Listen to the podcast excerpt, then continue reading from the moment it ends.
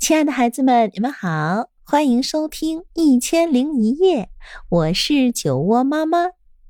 在喜马拉雅，你可以来搜索“酒窝之音”，关注我。那今天我将为你带来《从前有座山》。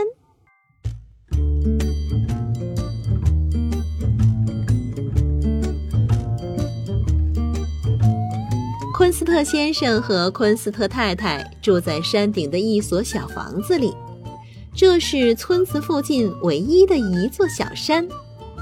因为周围没有别的山，许多游客都来昆斯特先生家的山上，因为这儿的视野太好了。要爬上山顶，对游客们来说并不容易。不过下山倒是很容易，大家都说住在这儿真是太完美了。啊，要是没有那块大石头，昆斯特太太对昆斯特先生说，肯定会更加完美。大石头一动不动地立在房子后面，从厨房窗户往外看，视野就被挡住了一大半。不错了。昆斯特先生说：“就算挡住了一大半，也比别人家整个视野还要好呢。”呃，再说了，昆斯特先生接着说：“我还能爬到石头上面，哎，这样啊，看的就更远了。”可是昆斯特太太一直念叨着这块大石头：“哼，只要上班，你就不用在家。”我还得整天待在家里，对着那块大石头。我待在厨房的时间多长呀？有时候他只是反复的念叨：“哎，可惜有那块大石头。嗯，那块大石头可真烦。”终于有一天晚上，昆斯特先生说：“哦，你不要说了，我明天想想办法。”昆斯特太太听了很开心。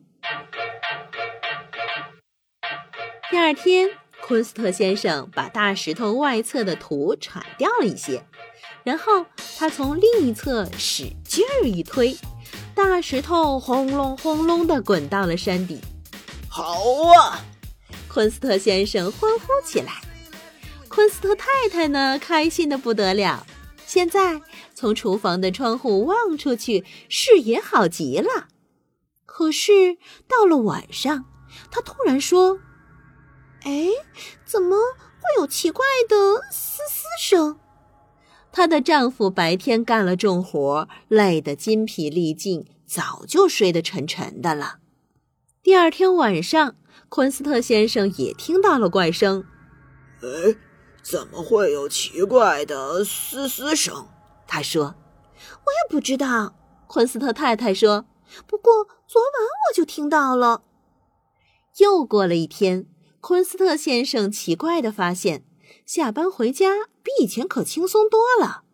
当他回到家的时候，昆斯特太太正在哭泣：“ 这座山正在下沉。”他呜咽着说：“那个奇怪的嘶嘶声就是这儿发出来的。”他指着那块石头曾经待过的坑说：“那个奇怪的嘶嘶声就是这儿发出来的，因为里面的空气正在往外挤。”果然，一天又一天，一夜又一夜，这座山。不停的下沉，直到有一天，它完全不见了。哦，现在我们这儿和别人家没有什么两样了。昆斯特先生遗憾地说：“游客们还是会好奇地过来看一看，不过他们很快就走掉了。没有什么值得看的。呃，天气还真不错啊。”他们客气地丢下这句话，就匆匆地离开了。可怜的昆斯特太太，现在没有了小山，从厨房的窗户望出去，连一半的风景也没了，除了远处的那块大石头，而且嘶嘶声还没有停止。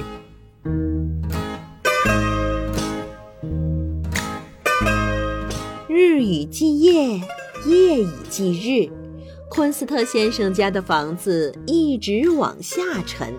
最后，它沉到了谷底。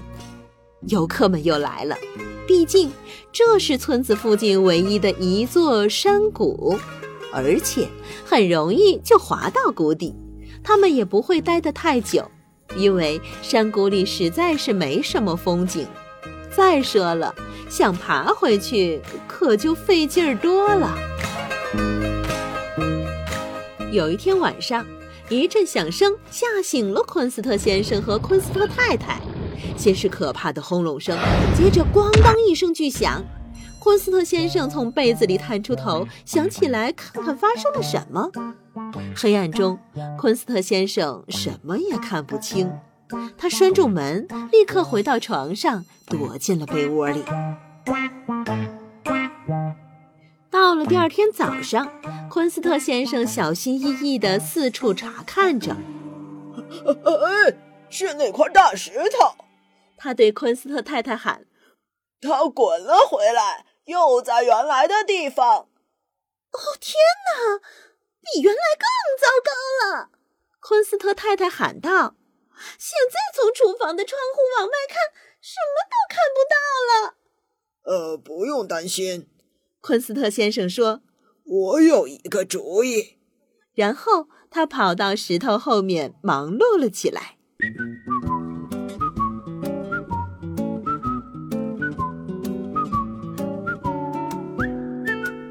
终于，昆斯特先生忙完了，他在石头上画了一幅画。现在至少厨房这儿有一处风景，他说。昆斯特太太呢也很满意，嗯，嘶嘶声也消失了，土里的空气再也没有办法往外挤了，房子又慢慢的往上升。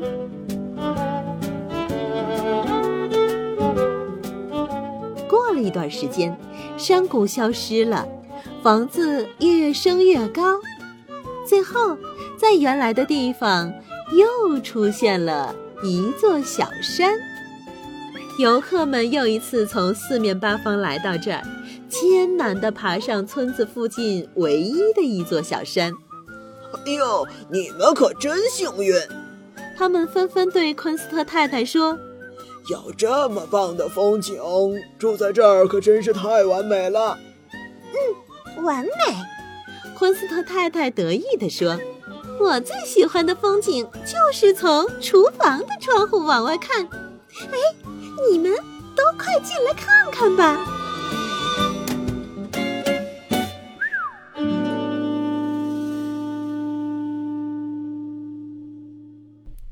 好了，可爱的孩子们，今天的故事啊就到这里。